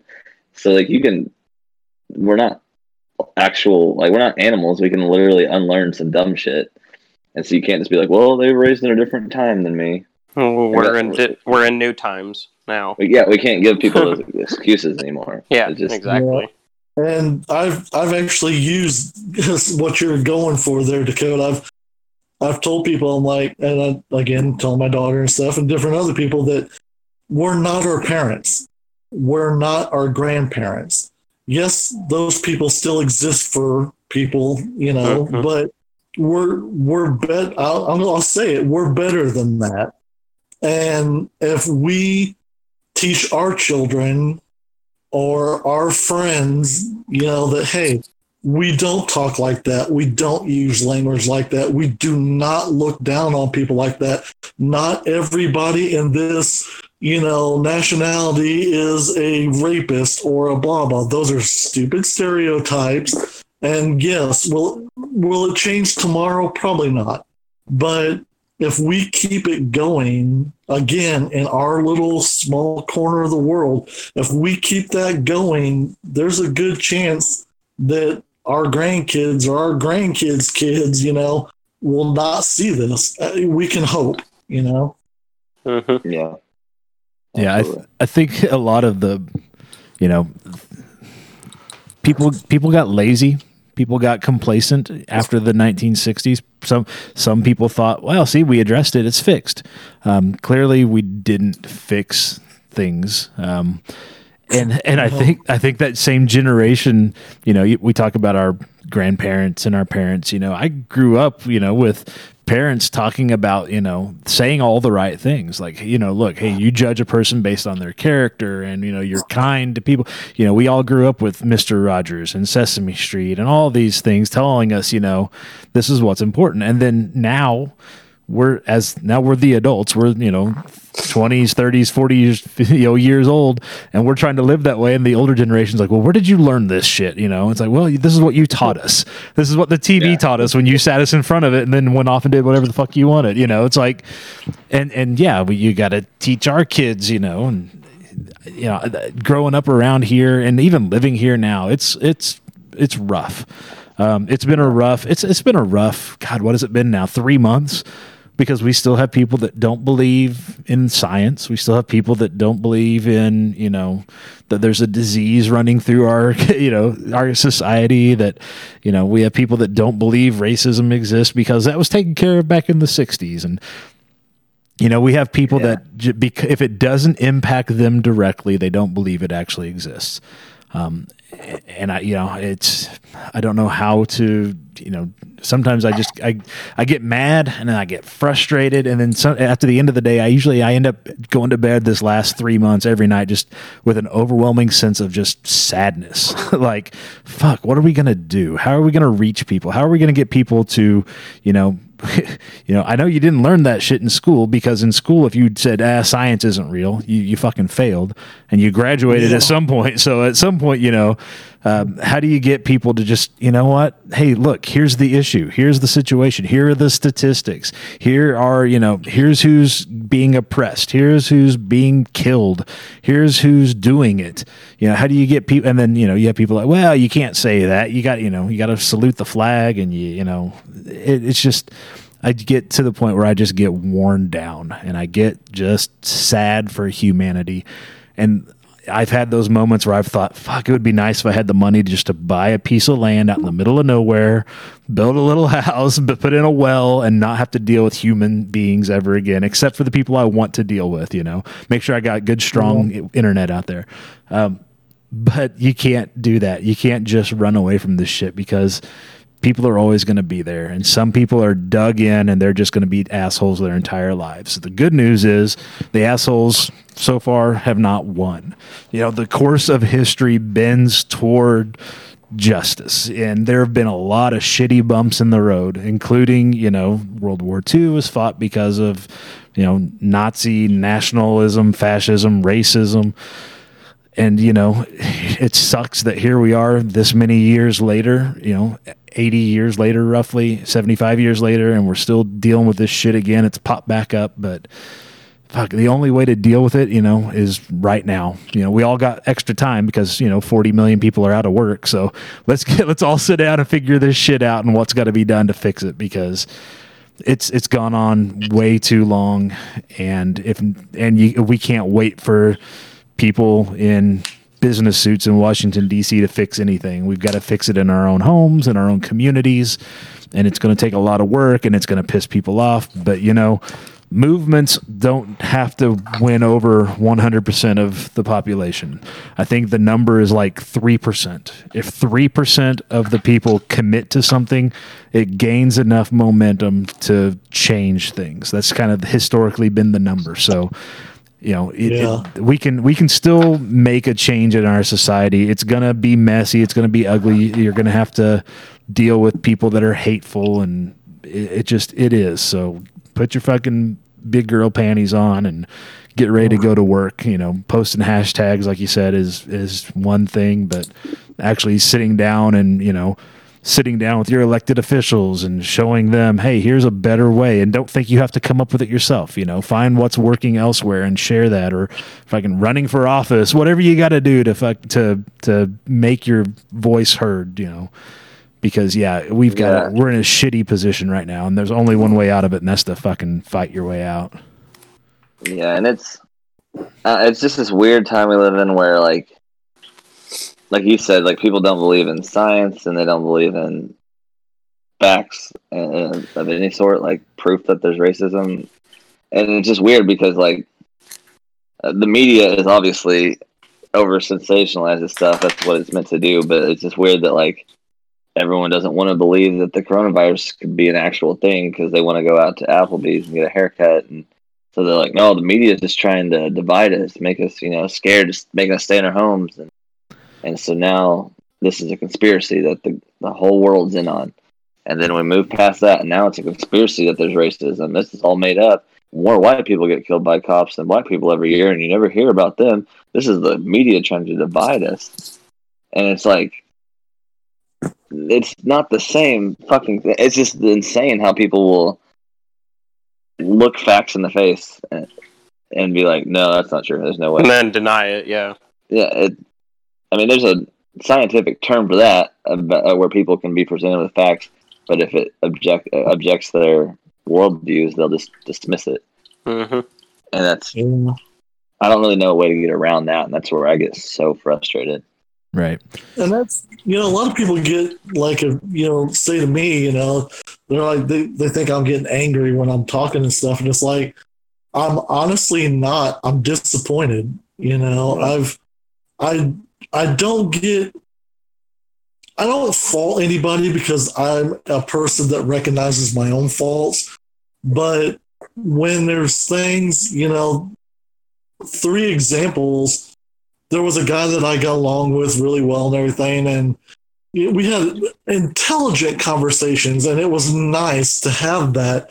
Not that everybody else I was around couldn't have one; it was just a different level. And then he hits me one day with, he doesn't believe dinosaurs exist, and that all the fossils they dug up holes made the fossils, stuck them in, covered it up, and then rediscovered them again. That all dinosaurs were not real, and I was just, I, you probably could have scraped my jaw off the ground. I was like, oh my gosh! And then there was another guy. He's an older gentleman, amazing artist, and he recognized the art I was doing, and we would talk art and everything. And I was just like, God, this guy's the coolest guy. And then one day he just pops off with these N words, blah, blah, blah, this and that. And I was just like, what did I? I thought I didn't hear him right. And then when he thought, okay, he didn't say nothing to that. And then he just opens up the floodgates. And I was, it hurt. It was disappointing. And now I see it on Facebook. People that have been my friends damn near most of my life are I've been called pathetic. I've been called ignorant. I've been told to stop drinking the Kool Aid. I don't know how many times, and all this other stuff. And some of these people, I'm like, you're intelligent people. I mean, not you know crazy. They're not you know, signing up for NASA anytime soon. But Yeah. Nothing like that, but they in in my view they had a good grip of everything and now all of a sudden they're the coronavirus isn't real and the government the conspiracy theories oh my god the That's conspiracy insane. theories are fucking wrecking my brain right now Mhm. and i'm like okay i get it. It's fun to play that game but that's a rabbit hole.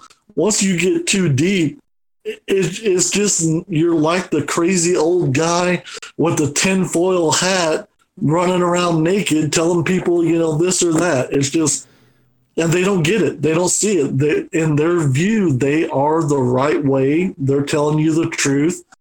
But to to call me things or to whatever i'm like number one we've known each other for years number two if we were in person face to face would i hear this stuff i guarantee i wouldn't if i did there would be a consequence for that but Yeah, pe- people get real confident behind a keyboard.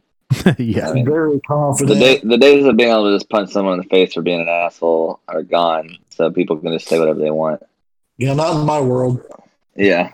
I uh, my thing too, like like you said, I mean, we live in the Bible Belt, and that's always I've been atheist since I was twelve, so it's always been.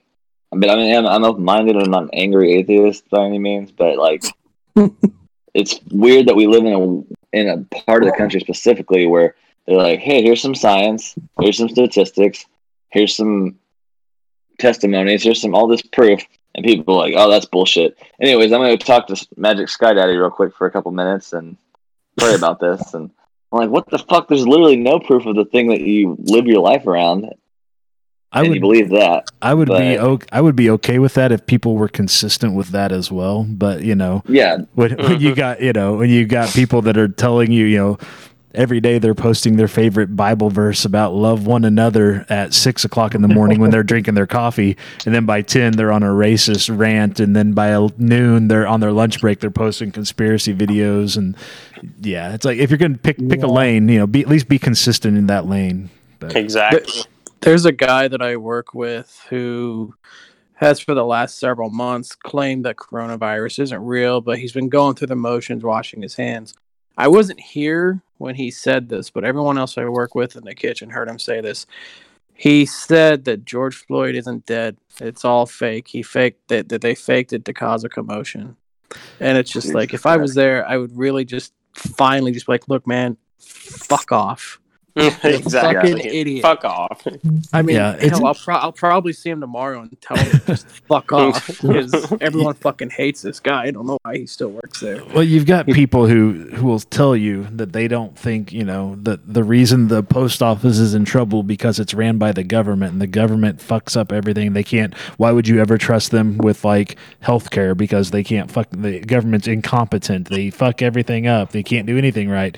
And yet there's this conspiracy that somehow they've managed to pull off to make you think that uh, the coronavirus is real when it's not and that you know racism is real when it is and it's just it's fucking you know like i said people are not consistent in their bullshit yeah, and it, like I mean, on that same vein, sorry, it's it's like like you said, like it's the same people that are like, yeah, well, I need to have my guns, and I need to support Donald Trump because you know the government is out to get me.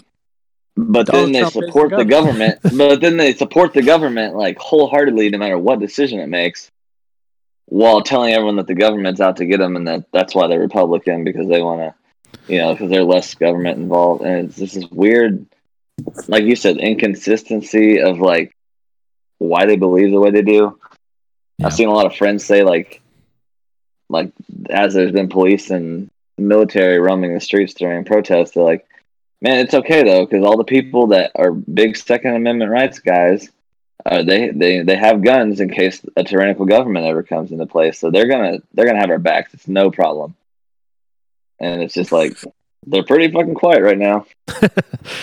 yeah yeah i don't know. Yeah. we obviously we don't have the answers and we're all people and we've all we all have flaws. We've all got our own hangups but yeah if you're not willing to shut up and listen to other people if you're not willing to you know to just you know like i said have your bullshit have, believe whatever you want believe your you know whatever but be consistent and your right to believe and say and do whatever you want ends when it starts impacting other people so stay in your fucking lane. If you got nothing to help, then just sit back and shut up and stay out of the way and let the people who are willing to put the work in do the fucking work to make a better society for all of us.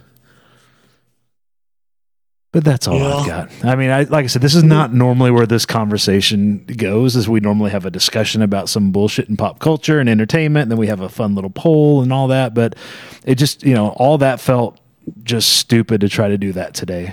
It felt like, you know what, we need to just kind of blow off some steam. And, you know, it's not a, I, I would say we, we don't get political and, you know, but it is. It's fucking political. When you've got oh. people, I, I don't care about, you know, we can all disagree on things. Kenny can say fucking extraction was awesome.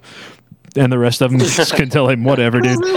Ken, Kenny can Kenny can say Space Force was fucking hilarious, and we can all say I couldn't get through the first episode. We can. Oh, no, we, wasn't fucking hilarious. you just got through it. We can talk about and we can discuss and have different opinions and argue on our favorite songs and favorite books and music and movies, but we're not going to sit here. It's not an opinion when you're talking about the value of another human being's life, and so I, that's where that's where I draw my lines. We can we can discuss differences of opinions. I, I'm unwilling to bend on differences of morality, basic fucking human morality. So, if there's a political party that's doing something, then uh, that's against you know protecting human the lives of the people that are supposed to be being served, then they should be called out, regardless of who it is. Right now, it feels like it sure is the fucking Republicans. Although I'll say the Democrats are being awfully fucking quiet right now too. They're it's like they're Yeah. sit, they're sitting back like just don't say a fucking word, and this will you know let them take all the heat. So they don't get a free pass on this shit either. Right now, if you're an elected official, your ass needs to be out in front leading, as opposed to either saying something stupid or not saying anything so that you don't say something stupid. Yeah, and I and like I mean, like we talked about the Seth Rogen thing earlier. I think more people need to be willing. Like I understand not being too political if you're in the spotlight in any way, because you. I mean, you don't want to piss off your fans, whatever the case. But like, there's got to be a hard line somewhere where you're like, you know what, I'm willing to lose your money because he says in one of those, he's like, Yeah. you know what, you don't deserve my fucking movies, so do not watch them ever again Yeah. and that's what that's what more people need to be doing whether it's a po- po- politician or a actor or musician Mhm. you just have to be willing to lose what's what good is a fan if they're a giant piece of shit like that Yeah. like you need to let that If they're just not, yeah, if they're not going to accept you for who you are, who cares? or other people in general Yeah, yeah, it's- exactly. it's, like, i'm willing to lose friends and And what, and what you any. believe. Exactly. yeah like if, if it's something that if like you said like a hard line of morality like i don't care if you don't like the same music or shows i like Mhm. or I don't like your shit. But like, it's a whole different ballgame when it's like, well, I think it's fine to kill black people. It's like, well, okay, now we're not friends. Sorry. yeah. Exactly. Yeah. and it, it it is. It's one of those things. That, like a lot of bands have been on Twitter pretty vocal about it. Um, Trapt. I don't know if you've heard the controversy around Trapt. No. What's that? Uh, they're a band that I don't know if you know the song uh, Headstrong that was really popular. Oh, yeah, yeah. 20 years ago. Yeah. Well, that was their only fucking song, and they Right. they pissed off the whole metalcore community a month or two ago by talking about some crazy COVID conspiracy shit. And uh, Born of Osiris and a bunch of metal bands just like nailed them to the wall. And so it uh, just felt like they were very headstrong. they, w- yeah, and or they were too headstrong and not listening to fucking science. Yeah, they uh, they made a joke. They, I mean, like they just spanked him on the internet. Well, then recently, the after the George Floyd thing happened, the lead singer Trapt or one of the members of Trapt, it was their the Trapt account. So I don't know which band member said, "Oh, well, I'm half Mexican American, and and you know, I think all lives matter, and that you know, I'm looking at this from all angles. You know, George Floyd might have deserved what happened, and like, and everyone's like, you fucking suck, and like." Like they're just willing to stand up to that shit. And I feel like people in their industries need to be calling other people in their industries out. Yeah. This is the time for that divide. Like, Yeah. Um, Jason Jason Butler from my uh, favorite band, Fever Three Three Three. Um, he's had a bunch to say about it, and him and his band did like a uh, just a tribute show, like for all the fallen uh, Black lives. Like they had like it all lit up in the background, and they just did a show of just all the innocent people. Yeah. yeah, it just now's the time to find out who you want to support. Exactly. People are showing you who they really are. You put people in a crisis, and they will show you right away who they are. COVID did that for a lot of folks. A lot of you found out right away who was not putting on their pants to go to work, and who was not putting on their fucking masks to be step out in polite society. And, who was hoarding all the fucking toilet paper? exactly. And so and we're seeing the exact same thing. You're finding out real quick what people really believe when you put when you put them in a test in a moment of crisis. I do find it Mhm. funny that the people that use that line, um, I'm looking at it from all sides, are the people who are the most entrenched in one particular point of view. Like, uh, Yeah. you know, the people that have the conspiracy and swear up and down that it is the fucking truth, whatever the situation is, they're the always they're the people that look at things quote from all sides. It's like, no, you're Oh, not. yeah. You're, you're fucking you're you're talking out of your ass, and you're not willing to look at facts. You're just looking at quote all sides.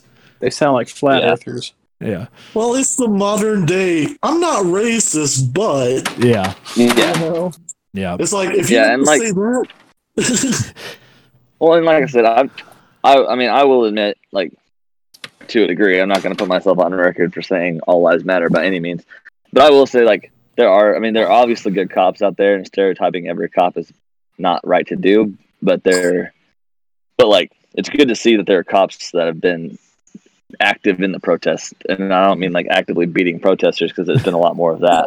Yeah. But I mean, like, but there's been pictures of cops in KC that were protesting alongside the protesters, and I think as this goes on, we need to see a lot more of that. Like, we need to see cops calling out other cops because there seems to be this weird fraternity brotherhood bullshit where they're like, well, you know, I don't want to narc on my fellow cop. It's like that bullshit can't be a thing anymore. Yeah, Yeah, we we've got to So, be I mean- we've got to be willing to call each other out on our bullshit. Yeah. And if you're in a Yeah, position exactly. where you control the system or you have some input or say in the system, whether it's your fucking your school, the kid that your kid goes to, get involved in the fucking school board. Even if it's just showing up to the meetings. You know, if it's your local city, if it's a police department, a fire department, whatever it is, whatever your passion is, if you see bullshit, call people out and hold people accountable to it because that's the only way anything changes. Because yeah, if you turn away and you don't say something, then people are going to continue to do whatever it is that they want to do. That's that's not correct. They're going to think it's okay. yeah, Well, yeah, and this, I mean, the same reason those four officers that stood by and watched that other officer Yeah. kill George Floyd should be equally accountable for that. They should be tried just the same. And maybe more officers that stand by and watch that shit that aren't quote unquote racist will think to go, hey, don't be a fucking prick and stop killing people. hey, how about we don't Like- murder this person? Yeah, that's all yeah, you had. that's already. If that di- if that Yeah. thought didn't go through their heads, then there's the problem. Yeah, a lot of Yep. people use the term "bad apple," but they don't use the entire phrase. And the whole phrase is one bad apple ruins the entire bunch. It's not oh, there are just a few bad apples. Well, if there are a few bad apples, guess what? They've spoiled the whole fucking bunch. It's time to make some changes. Yeah, and I keep, I've seen that quote too a couple times where people say, "Well, there's always a few bad apples," and people saying, "Yeah, well, there's some jobs you can't afford to have bad apples, and being a cop is one of those jobs." Absolutely. yeah Like, Seems like even local, we're seeing a lot of, not a lot, I, that was not the right word, but a few of uh, our officers that were quote unquote bad apples have come to light and they've been, you know, let go and stuff like that. So Yeah. maybe we will start seeing things like that. But only if we keep this shit up. I mean, if this like if this dies down after the funerals and the memorial services end and everything goes back to normal, whatever that is now, and no and we don't continue to hold people accountable, then nothing fucking changes. So yeah, it's got to be this is not a sprint, it's a marathon if we want real change to happen. So be Yeah. willing to fucking to to hold people to to the fire. yeah, and it, it's hard because we live in such a with the way everything's changed as far as like instant gratification and the next new thing and how quickly things change in society all around nowadays. It seems like it's always the next big sensation. Like everyone's mad about this right now, and then two weeks later, everyone's forgotten about that thing and they're mad about this. And we need to just like like you said, keep keep it keep your foot on the pedal. There can't be any tapping the brakes at this point. Like it needs to you need to go till you get there. Yep. Yeah. Right on. Any other thoughts before we kind of move out of this discussion? I mean, like I said, it's not normally we don't normally have this discussion. Um, this is not normally what we do, but I felt like we couldn't do a podcast, even a, a bullshit for Been a strange week. Yeah, we couldn't even do a bullshit for fun. Hey, let's talk entertainment and pop culture without Mhm. addressing the fucking, you know, the elephant in the room. Because I mean, Hey, did we lose Tara and the other cast kids? no, no, still there. No, we've just been doing a lot of talking. I do like the fact that on uh, Tuesday did they did the Blackout Tuesday thing. Yeah, that was You know what I like? The K-pop community yeah, taking over the White Lives Matter Yeah. thing that the KKK and all them were doing. Yeah. Oh my gosh, that was hilarious. Yeah. That's I awesome. know That's the first time I've heard about that. Yeah, I didn't know that happened. So on, you know, Tuesday was Blackout Tuesday, and then of course the dickheads decided they were going to have Whiteout Wednesday, and so they were using the hashtag Whiteout Wednesday, and they were changing their profile pictures to just blank white. Well, apparently the K-pop community online decided that to rather than allow the white supremacists to have a hashtag that they could search and figure out where everybody was at and what protests they were going to go wreck and where they were going to loot and bullshit like that.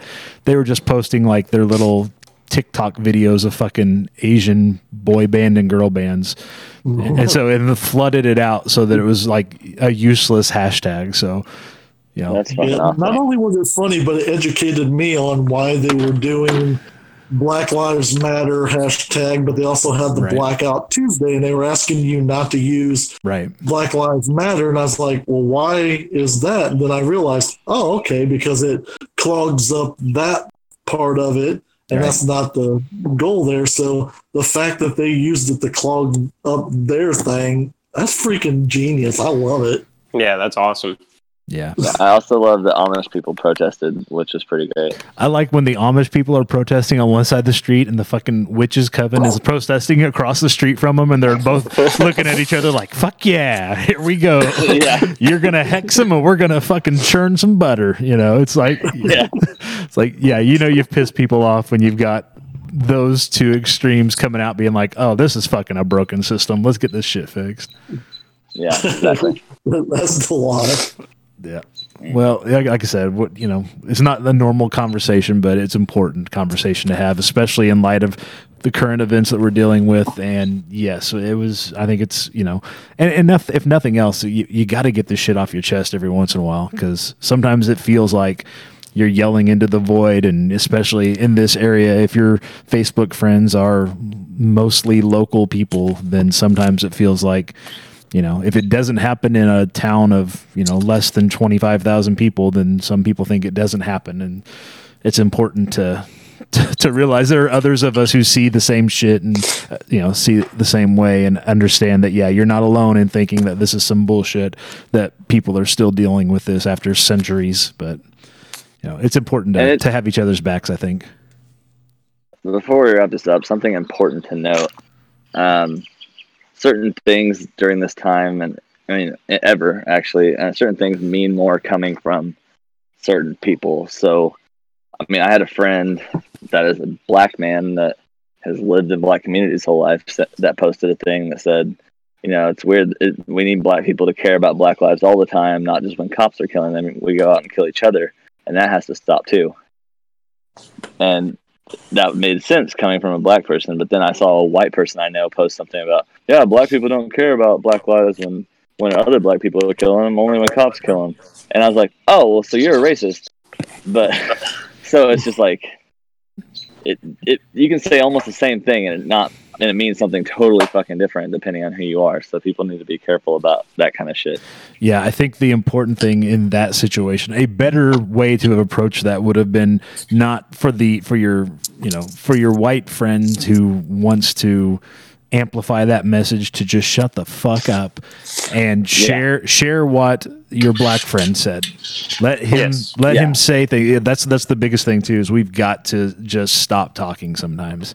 Sometimes we got to we got to stop. time, Yeah not our time. let people let just just stop talking and amplify the voices that are making sense. Ampl- amplify you know eh, eh, what and you've seen it if you've been on online in this past week. Amplify the black voices because it's their community and we need to support them and we need to fix the racism so that we can feel like a whole community and and mean it legitimately be on a level playing field and have each other's backs and be a community together as opposed to you know well that's us and it's them and it's these guys over here and it's no fuck that. We we've got to just shut up listen and make the changes in the system that that that whatever little change we can make in our area we've got to make those changes Yeah, I mean exactly. I, I've had lots of. Mean, right now it's June, so it's Pride Month. Right. Um, I've had lots of I've had lots of LGBTQ fr- friends say, you know what, I'm setting aside Pride Month, and this is Black Lives Matter month. That's all that matters to us right now because we've struggled. They're struggling. We got to struggle together to get through this. Yeah, and that absolutely. that kind of stuff is great to see everybody at least come together in a community like that. So Yeah. Yeah. If you want to get to if you want to get to a point where all lives matter, let's fix the racism. Let's fix the you know the lives of the people still sitting in cages on the border. Let's fix the lives of the LGBTQ community. Let's let's get to that point. If you want to say all lives matter, then fucking put the work in to make sure that Black lives matter and make sure that LGBTQ lives matter and immigrant lives matter and this and that and whatever. You can't just say it and ju- and try to draw attention away from people that are you know in peril. You've got to fucking do the work to show that yes, if you want to get there, then let's fucking let's do it. Let's work. Let's get boots on the ground and start making changes. yeah, exactly. All right. Yep. Well, let's wrap that discussion up and move into some of the bullshit that we normally do here. Uh, coming up this week in entertainment on Friday, today, if you're listening on Friday. Oh, I think, hold on, somebody talking? Yeah, it's me. Oh, hey, there's Hawk. Hawk, do you have any thoughts on any of this at all?